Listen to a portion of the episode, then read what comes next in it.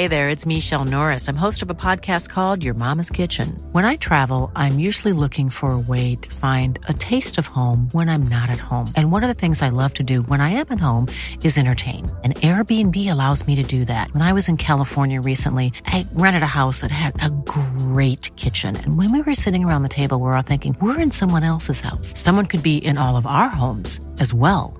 If you have a home, but you're not always at home, you have an Airbnb.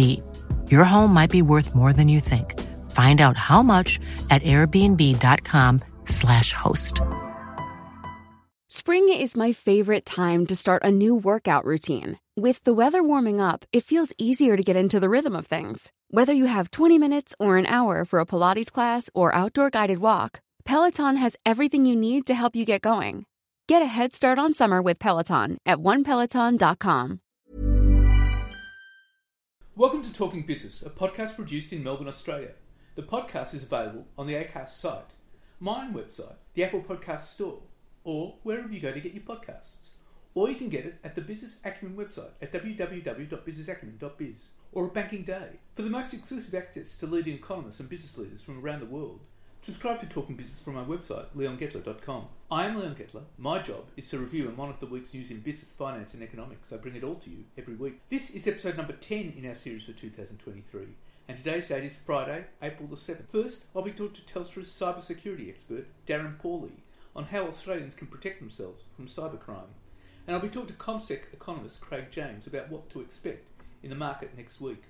But now let's talk to Darren Pauli. Darren, there's been a whole lot of issues with cyber attacks in Australia, and your research shows that there's huge losses coming to Australians out of it. Is that right? Yeah. So if we look at there's new ScamWatch data out today for the month of February, but January was Australians lost $53 million, which is an almost inconceivable amount of money, which was up 10 million on the year before and then up again. So it's up every year. And February's clocked $43 million.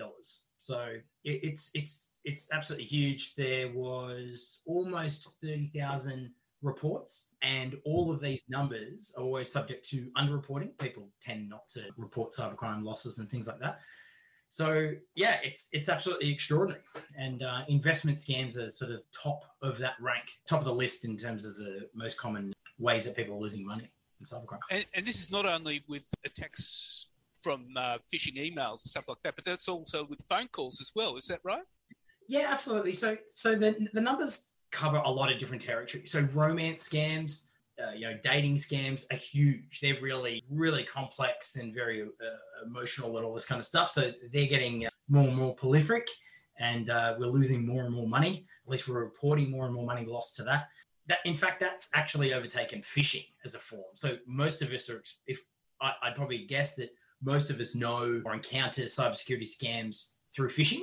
You know, those text messages and phone calls and emails that you get forever. So they're really common, but investment scams and romance scams, just absolutely huge. Now, your research shows that you find most Australians admit they should pay better attention. Yes, yeah. So cybersecurity is one of those things. I've been working in the industry for a while now, and it's quite complex. Like if I was to sort of compare cybersecurity to sort of driving, you know, right now your cars don't even need a key anymore, right? Touch start, whatever, and off you go. You don't need to know how the engine works, anything like that. You know, if cybersecurity was driving cars, you'd be crank starting the engine, right? Like this is a complex beast. So I think people are aware. They have a good sense of awareness. I think there was a number in there, 82%. So basically most Australians think they can detect a scam, right? So we know what kind of scams tend to look like, but there's so many different types. And if you take phishing, for example, most people look for sort of typos and things. We can talk about that in a little while. But there's no reason that a phishing scam or anything like that needs to have typos in it. Everyone can put together a good sentence. Everyone's got a spell checker. So it's those things that catch us out, I think, that where we lose our money. And then defending against those things is kind of complex. There's conflicting information and different tools and things you can use. Well, I find, for example, what I do is I actually check the email that it's come in on. Excellent. Usually the email is a dead giveaway. Yeah. So these signs, these are what I would let's call them traditional signs, right? And they work. So there are mainly typos in, like typos are common, a ruse, right? The message, the pretext, whatever the thing they're trying to convince you with is often can seem a bit silly and things like that.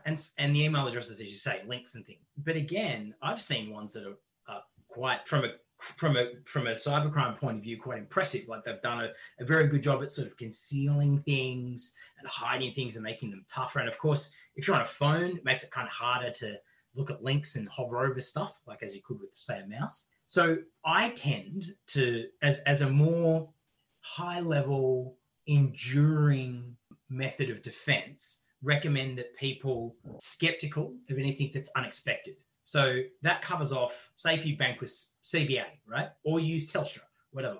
Doesn't really matter what the brand is. If you receive a message on whatever, like it could be a phone call, an SMS, a smoke signal, I don't care, carrier pigeon, if that's unexpected, you didn't expect that company to maybe talk like that about this thing to you at this time, you probably have, you know, for lack of a better phrase, a gut instinct about that. Something that goes, oh, that's a bit odd. Why are they asking for this? Take your hands off the keyboard, put the phone down and slow things down. No business really is going to drive you that hard to act right now. That's what scammers always rely on. They don't want to wait till tomorrow, anything like that.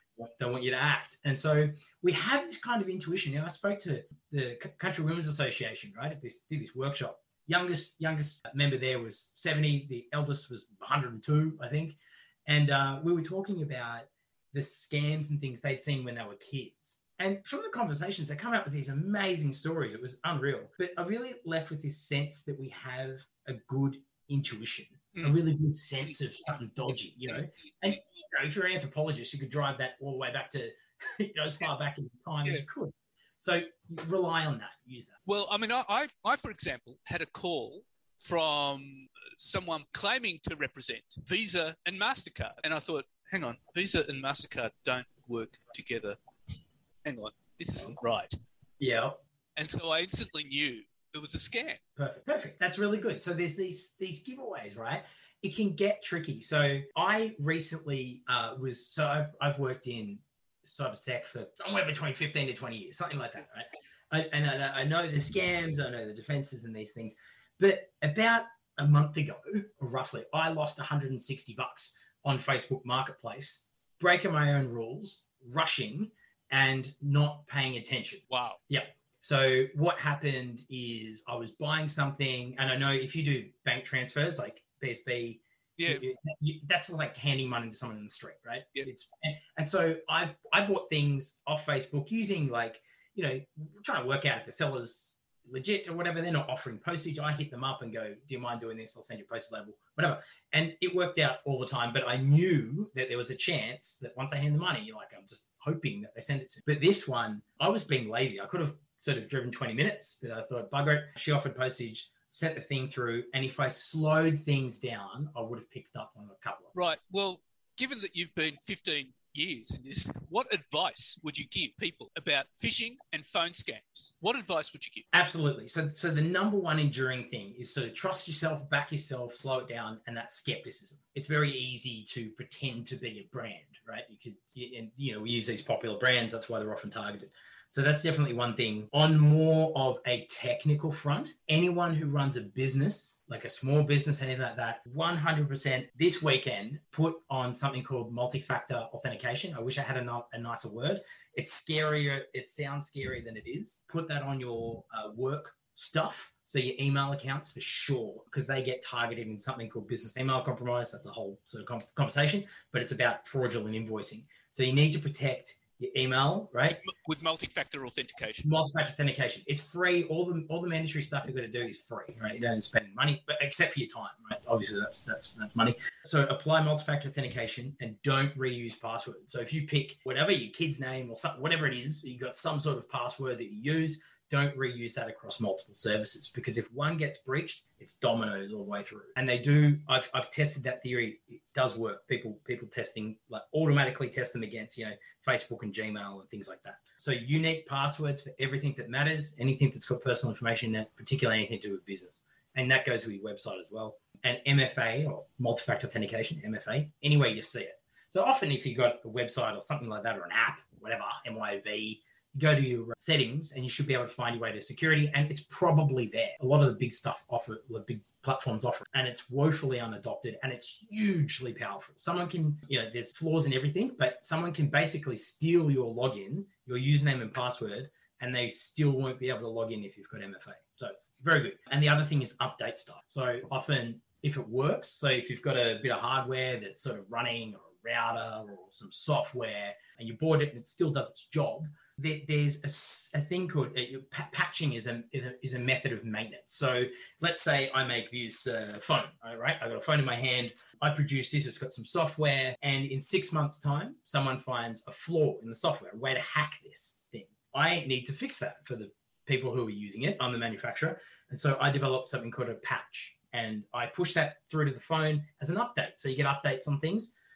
If you put those updates off, or if it's so old that it no longer receives updates, there's no fixing of any new security flaws. So that's really important. And businesses, people, criminals, ransomware, all that kind of stuff tends to come through that way. So, but consumers and businesses, both the same, skepticism, MFA, and unique passwords. Even from the most sophisticated scams, that would protect you.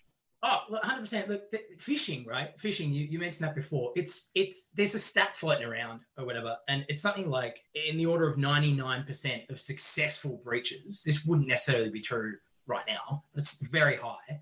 Begin with phishing. So that's everyone from the humble scammer who has who's working out of an internet cafe somewhere to an intelligence agency, someone working in an intelligence agency with infinite resources. So their mission is to succeed. Money's no object. They all use phishing because it's so powerful. If you can get someone to work against their own interests, to hand something over, that's really powerful stuff. It doesn't mean that the whole castle falls. There's more defenses that you have in place, but it works really well. So that's where MFA and stuff come in. If MFA is there, you hand over your passwords, you've got something that might just save you bacon. Well, Darren, that's all quite illuminating.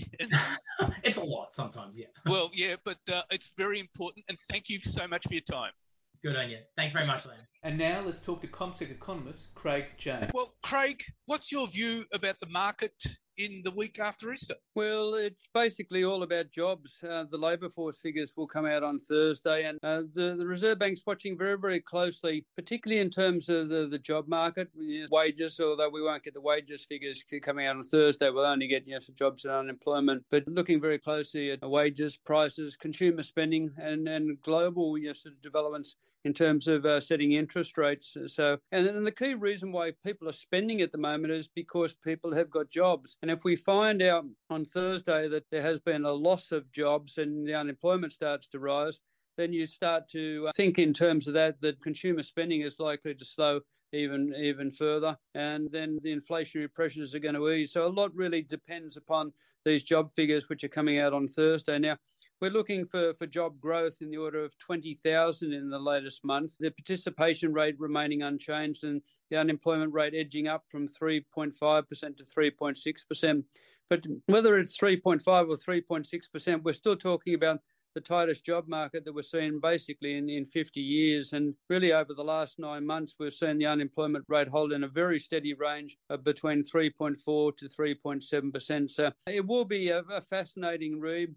Looking through all the components and then taking from that, what does that mean for the economy more broadly, particularly in terms of consumer spending? But with the view that the economy will be slowing down, what's the long-term projection for jobs? Well, the job market, if we could get a slower economy, so we have a slowdown in terms of consumer spending, and of course that feeds through to businesses, and businesses see less dollars coming through and less profits being made, they're likely to ease up in terms of job creation as well. And we're likely to see that unemployment rate rise over time. We think that it will probably rise to the region of 4.5% over the next 12 months. Still historically very, very low. But what we've got to remember is that there's cyclical factors and structural factors that affect the job market. What we're seeing at the moment is the tail end of the baby boomers moving their way into retirement. And it's a big cohort of people, the baby boomers, and it's not being replicated by the other demographic groups coming through, the Gen Ys, Gen Xs, the millennials, and the like. And so we have this situation of large loss of people from the workforce and it's not being replaced by the same sort of number. So that's why we've got an unemployment rate that's at 3 point something at the moment. This is very much like back in the 1970s, back when the baby boomers were actually working their way through the system. And of course, if we look at over the 80s and 90s and noughties, the unemployment rate on average was a lot higher, 6%, 7%, 8% was a more normal figure. So now we're going to get used to a job figure or unemployment figure around about 3.5%. So the unemployment rate will rise a bit over time with a slowing economy, but it will be constrained by structural factors. But you're not anticipating a spike in unemployment. I mean, if it goes up to 4.5%, that's certainly a rise, but it's not a spike to the 6 and 8% that we're talking about in the early years. Well, if you think about recessions in the past, we've seen unemployment rates go from 5 to 11% in the space of months. So we're not projecting anything like that. And there's no signs that consumers have totally given up on spending. They're in such a bad situation where they have to stop spending, and we see a dramatic impact in terms of the economy. So that's not happening at the moment, and we don't expect that to happen. But the Reserve Bank is resolute. It wants to see the inflation rate back between 2 and 3%, and they've got some work to do rather than talking about inflation rates around about 7%. So they want to be talking about inflation rates of 2 to 3%. So it's still a fair bit of work to be done. And that's why the Reserve Bank governor said, well, we'll pause for now in terms of interest rates, but we're going to watch things very, very carefully, particularly consumer spending, prices and wages, and also the global economy as well for influences on our set of interest rates. Of course, what we did do in the latest meeting yesterday is pause in terms of rate settings.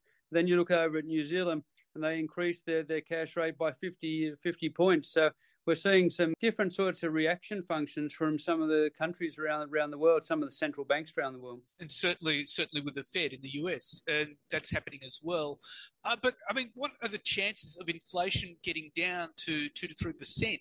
I mean, because we don't know where it's heading at the moment. Well, we will get further guidance over the next couple of months. We'll have a monthly reading of inflation, and we'll have the regular quarterly reading of inflation. And the next quarterly reading of inflation is April 26th. So a few weeks away yet, but that'll be the next major signpost ahead of the Reserve Bank board meeting in May. But, the expectation is that what you do is slow down demand for goods, slow down spending. That should match the supply. So supply and demand for goods should come into balance. And as a result, some of the inflationary pressures will ease. We do know in terms of the supply chain difficulties around the world that they're getting resolved. And we've got freight costs down significantly. We've got petrol prices up until recently had been falling quite sharply.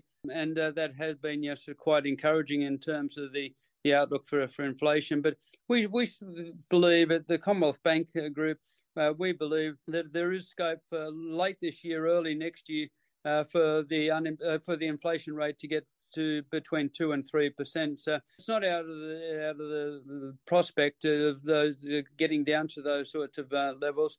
If you have a slower economy, if you have supply chain difficulties easing, if you've got inventories which are piling up, across retailers here in Australia and across the globe, and that puts downward pressure on prices. So inflation is still very much the main game. In the next Wednesday, the 12th of April, we've got the Consumer Price Index out of the United States, and while it's not the preferred measure for the Federal Reserve, it's still the Consumer Price Index. It's still a key measure of inflation. And the expectation is that the core rate, which excludes the more volatile food and energy prices, the core rate would rise by 0.4%. And that may mean that the annual rate of inflation eases from 5.5% to 5%. So if we did see that outcome on Wednesday, certainly that would be very encouraging for not just the policymakers in the US, but right the way across the globe. It shows that it can be done, that inflation can come down quite quickly, provided that you're disciplined in terms of lifting interest rates and slowing down activity. So we've got that Consumer Price Index coming out on Wednesday. It's that time of the year. Your vacation is coming up. You can already hear the beach waves, feel the warm breeze, relax, and think about work. You really, really want it all to work out while you're away. Monday.com gives you and the team that peace of mind. When all work is on one platform and everyone's in sync, things just flow. Wherever you are, tap the banner to go to Monday.com. Hey, it's Ryan Reynolds, and I'm here with Keith, co-star of my upcoming film, If, only in theaters May 17th. Do you want to tell people the big news? All right, I'll do it. Sign up now and you'll get unlimited for $15 a month and 6 months of Paramount Plus Essential Plan on us. MintMobile.com/switch. Upfront payment of $45 equivalent to $15 per month. Unlimited over 40 gigabytes per month. Face lower speeds. Videos at 480p. Active Mint customers by 531.24 get 6 months of Paramount Plus Essential Plan. Auto renews after 6 months. Offer ends May 31st, 2024. Separate Paramount Plus registration required. Terms and conditions apply if rated PG. We've got minutes of the last Federal Reserve meeting also happening on Wednesday. We've got a producer price index measure of business inflation out of the United States. And then on Friday, we've got retail sales, production and consumer sentiment. So some of the activity readings. So a fair bit to watch in terms of the United States. For ourselves in Australia, as I mentioned, the labour force figures on Thursday. But over the week, what we have is consumer confidence. We have business confidence. So we have the NAB business survey coming out on Tuesday. And we know that business conditions remain in very, very good shape for businesses. Their confidence levels are a little bit on the wane. And, of course, the other thing to watch out for in the coming week is a speech by the Reserve Bank Deputy Governor, Michelle Bullock, on a panel in Melbourne. And that's going to be sort of fascinating to just see what her take is on proceedings and see whether she can provide us with so any more gems on interest rate settings so we can scoop those up and apply those sort of to our forecast for interest rates. Well, that's interesting because the last statement of the Governor Lowe was actually quite hawkish on the prospect of more interest rate rises, although they're putting it on pause for now. Well, I think there's a strategy involved for the Reserve Bank. They want to keep everyone guessing. You don't want to be able to say, look, we're paused on interest rates and we're going to stay here for some time. Then people just adjust to the new level of interest rates and can adjust to that quite quickly and may not slow their spending.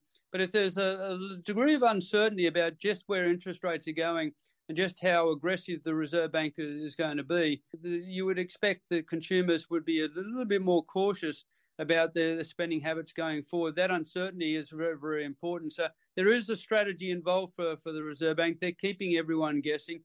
They're not going to tell you, so yes, we're going to pause and that's where we're going to stay for forever. They're going to say, well, our main game is to get inflation down between 2 and 3%. We know we haven't done that as yet, and there's a lot of work to do. So I think that's the main message that we're going to hear coming out from central banks. They're going to continue to remain resolute in getting that inflation rate down to where they want it. Well, that'll be fascinating to watch. And Craig, thank you so much for your time. Not a problem at all. Thank you. So what's happening in the news? Well, OPEC announced a surprise oil production cut of more than 1 million barrels a day, abandoning previous assurances that it would hold supply steady and posing a new risk for the global economy at a time of added fragility after massive interest rate hikes. It's a significant reduction for a market where, despite the recent price fluctuations, supply was looking tight for the latter part of the year. If the attempt to lift prices was successful and sustained, it would be a blow to those economies still battling to bring still unsustainable inflation rates under control. Indeed, if prices were to continue to rise and remain elevated, it would threaten a global economy already flirting with a recession by forcing central banks to maintain interest rates higher for longer to bring their inflation rates down to sustainable levels. After Saudi Arabia's announcement of a unilateral cut of 500,000 barrels a day from May until the end of 2023, Russia said it would extend a voluntary cut of 500,000 barrels a day until year's end. The United Arab Emirates, Kuwait, Iraq, Oman and Algeria said they would also cut output over the same time period by a total of 581,000 barrels a day. With the additional cuts pledged by Russia and some other countries, the new round of oil production cuts on a voluntary basis could exceed 1.65 million barrels a day on top of production cuts of 2 million barrels a day announced in October. Oil futures surged as much as 8% in New York on Monday, while gasoline also gained, adding to the inflationary pressures that may force central banks around the world to keep interest rates higher for longer. Saudi Arabia led the cartel by pledging its own 500,000 barrel a day supply reduction.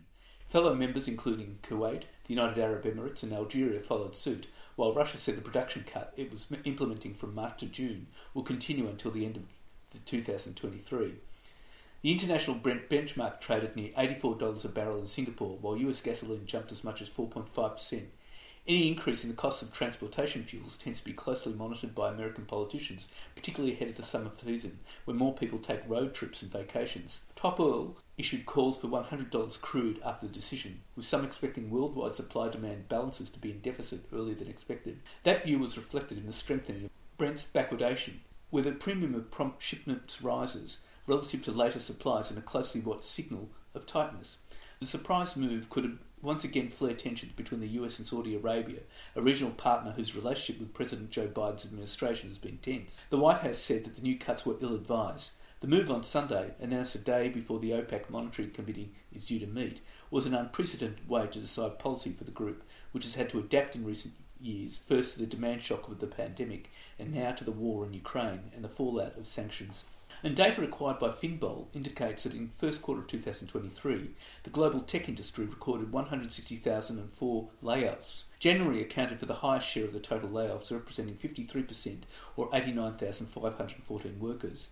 The laid-off workers for the first 3 months of 2023 have surpassed the 164,411 employees that were let go during the entire of 2022. A breakdown of the companies indicates that the top 5 tech companies have cumulatively laid off 57,000 employees in the first quarter of 2023. E-commerce giant Amazon leads at 17,000, followed by Google's parent company Alphabet at 12,000. Meta and Microsoft have each let go of 10,000 workers, while Salesforce ranks fifth at 8,000. And the Reserve Bank has given mortgage borrowers a reprieve, at least temporarily, by leaving interest rates on hold at its board meeting. After 10 consecutive rate rises, the RBA opted to wait and see how the economic data plays out, amid early signs that the increase in rates so far is starting to weigh on consumer spending and lower inflation. The RBA has held interest rates steady after 10 consecutive rate rises. The cash rate target remains at 3.6%. RBA Governor Philip Lowe said further rate rises may well be needed to tame inflation, while the hiking cycle may appear over. A shift in financial sentiment or an unexpected surge in consumer prices could leave the RBA with little choice but to hike rates further. The RBA's decision reflects the data and information available to them at the time, and that can easily change, particularly in an uncertain economic or financial environment. And Medicare is hemorrhaging up to $3 billion a year in waste, according to a government-commissioned review of the health system's integrity, which warns it risks losing billions more to rorts in an overly complex and opaque bureaucracy that needs urgent reform. An independent report into non-compliance and fraud in the $38 billion universal healthcare system by health economist Dr. Pradeep Philip has found Medicare is so poorly structured and loosely scrutinised that it is no longer fit for purpose and has left the gate wide open for fraud. The former head of the Victorian Health Department says the 6,000 items on the Medicare benefit schedule are difficult to navigate, only a small portion of 500 million transactions each year are scrutinised, and the growing corporate ownership of medical clinics has weakened the relationship between doctors and patients while limiting oversight of billing. Philip flags several areas requiring urgent attention, including a continuous monitoring system that would send SMS alerts when claims are made and simplifying the Medicare billing system with items that better cater for complex conditions, clearer language and more details of the service such as length and location. Other recommendations include the establishment of a new Medicare Oversight Committee made up of department representatives and independent experts, while the powerful Australian Medical Association would lose its veto power over who runs the system's regulator. And the value of Australia's coal and gas exports could be halved in just 5 years, as new forecasts warn booming commodity prices have likely passed their peaks and key trading partners across Asia are increasing efforts to curb greenhouse gas emissions. Federal government trade data released on Monday reveals earnings from Australia's minerals and energy exports are set to reach unseen highs of $464 billion in 2022-23 after Russia's invasion of Ukraine worsened a global energy crisis and boosted fuel prices for a second straight year. Record income from sales of Australian thermal coal, the type of coal burned in power stations, and metallurgical coal used in steel-making furnaces are expected to be $128 billion for the financial year, overtaking iron ore as the country's most lucrative export. Australia's exports of liquefied natural gas, meanwhile, are forecast to hit $91 billion in 2022-23, 3 times higher than 2020-21, on the back of record-high prices as Northern Hemisphere nations scrambled to secure alternative supplies to Russian gas. However, the figures from the Department of Industry, Science and Resources warn that the spectacular surge in energy commodity prices from 2022 has now largely unwound, as the world economy slows and supply chain disruptions due to COVID-19 and weather show signs of easing. The value of Australia's overall coal exports is predicted to fall by $79 billion from $128 billion to $49 billion by 2028. LNG is expected to retreat by $44 billion from $91 billion to $47 billion. This means Australia's total fossil fuel export earnings could fall by more than $123 billion. An ASX-listed automotive classifieds business, Car Sales, has bought a local advertising technology company as it continues its push to nab a bigger slice of the advertising market from traditional media outlets. Documents filed to the Australian Securities and Investments Commission show the $8.8 billion classifieds business has brought public an Australian company founded by two former Google advertising executives, which helps online publishers generate ad dollars more effectively by using automated advertising technology. And local startup investment created in the first quarter of 2023, according to the report from Cut Through Venture, which was published on Tuesday, showing a dire financial picture for the nation's tech startups. There was $661 million in funding reported across 82 deals, a dramatic drop compared with $3.3 billion for the same period a year earlier. The results of the survey of about 140 investors included startup accelerator programs, angel syndicates, family offices and venture capital funds, suggests that valuations in later-stage private startups have fallen by up to 50%, which in some cases would mean billions of dollars wiped from market capitalisations. More layoffs are likely, as more than half of those surveys reported that some of their portfolio companies have either already laid off staff during the quarter or were planning to.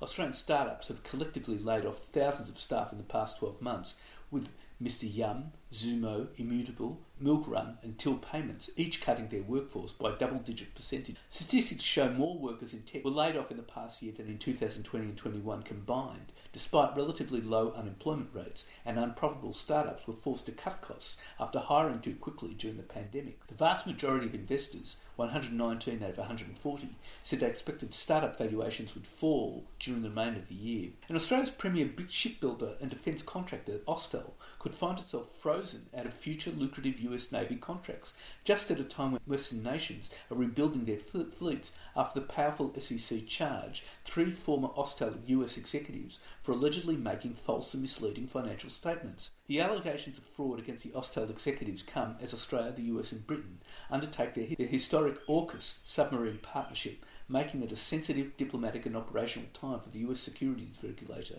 to launch its court action against the Australian shipbuilder. The SEC has alleged the former US-based executives of Austal, which is 19% owned by Australian multi-billionaire Andrew Forrest, orchestrated a fraudulent revenue recognition scheme that allowed its parent company to meet or exceed analyst expectations. The SEC alleges that from at least January 2013 through to July 2016, Austal's US former president Craig Perciavalle, its current director of financial analysis Joseph A. Runkel, and former director of the Littoral Combat Ships Program William O. Adams, engaged in a scheme to artificially reduce the cost estimates to complete certain shipbuilding projects for the US Navy by tens of millions of dollars. Mr. Runkel's employment was terminated following the SEC move, and all three executives are no longer at the company. The complaint alleges that the executives knew that Austal US shipbuilding costs were rising and higher than planned, but they directed others to arbitrarily lower their cost estimates to meet Austal US revenue budget and revenue projections. And as the government prepares for a battle over its proposed superannuation tax changes on balances above $3 million, the Grattan Institute think tank has argued super reform should go much further. The Grattan Institute says all superannuation income should be taxed, including in retirement. The report argues a 30% tax rate on super earnings should apply to balances above $2 million. In a pre-budget report outlining potential policy changes to the superannuation system, Grattan Institute researchers Brendan Coates and Joey Maloney argued forcefully that super required radical reform. The report notes that super tax breaks currently cost $45 billion a year in foregone revenue and will soon exceed the cost of the age pension. Grattan's first proposal is to lower the threshold and increase the tax rate on super contributions from high-income earners. This would see anyone earning above $220,000 a year pay a 35% tax rate on income flowing into their super account, as opposed to the current rule that imposes a 30% tax rate on those earning above $250,000. The report estimated the new threshold would affect about 213,000 taxpayers, while the higher rate would affect about 707,000 taxpayers, all of whom would be within the top 10% of income earners, saving the budget about $1.1 billion a year. At the same time, Grattan proposed expanding the low-income superannuation tax offset from a maximum of $500 to $800, while making it accessible to people earning up to $45,000 a year, currently cuts out at $37,000. This change, it said, would benefit around 1.1 million low to middle income earners at a cost to the budget of around $530 million. Perhaps the most controversial recommendation was to abolish the tax-free status of superannuation earnings in retirement. This would affect around 2 million retirees, but Grattan said around 70% of the budget savings would come from 20% of the highest income retirees. And ANZ will need to convince the regulator that swallowing Suncorp would be better for competition than a merger between the Queensland Group and a second-tier bank such as Bendigo and Adelaide Bank or Bank of Queensland. The Australian Competition Consumer Commission said it was unconvinced by ANZ and Suncorp's arguments about the merger benefits. Deputy Commissioner Mick Keogh said beyond technology, the big banks were not differentiated. And British billionaire Sanjeev Gupta's GFG Alliance will spend up to $500 million on a new electric arc furnace at the Whyalla Steelworks in South Australia as it phases out coal-based steelmaking in use since the mid-1960s. Mr Gupta said on Tuesday that Liberty Steel, GFG's steel unit, had ordered an electric arc furnace from the Italian manufacturer Danieli and that it aims to have it running at Whyalla by late 2025, a big step forward in the company's green steel ambitions. He also revealed longer-range plans to establish a direct reduction iron plant to process magnetite ore from GFG's nearby mine in the Middleback Ranges. The overall investment is likely to top $1 billion across both projects. Electric arc furnaces make steel from melted scrap metal instead of iron ore. The Whyalla Steelworks has used coking coal ovens and a blast furnace since its inception in 1965, when it was owned by BHP. Mr Gupta said the 160-tonne electric arc furnace would lift steelmaking capacity at the Whyalla plant from 1 million tonnes annually to about 1.5 million tonnes. He said the modernisation would let the company cut direct carbon emissions from steelmaking at Whyalla by about 90%. Liberty Steel is one of the 215 highest carbon emitters under the federal government's Safeguard Mechanism scheme. And government financial assistance to encourage mothers and the jobless to work more may need to be funded by reducing tax breaks for investors.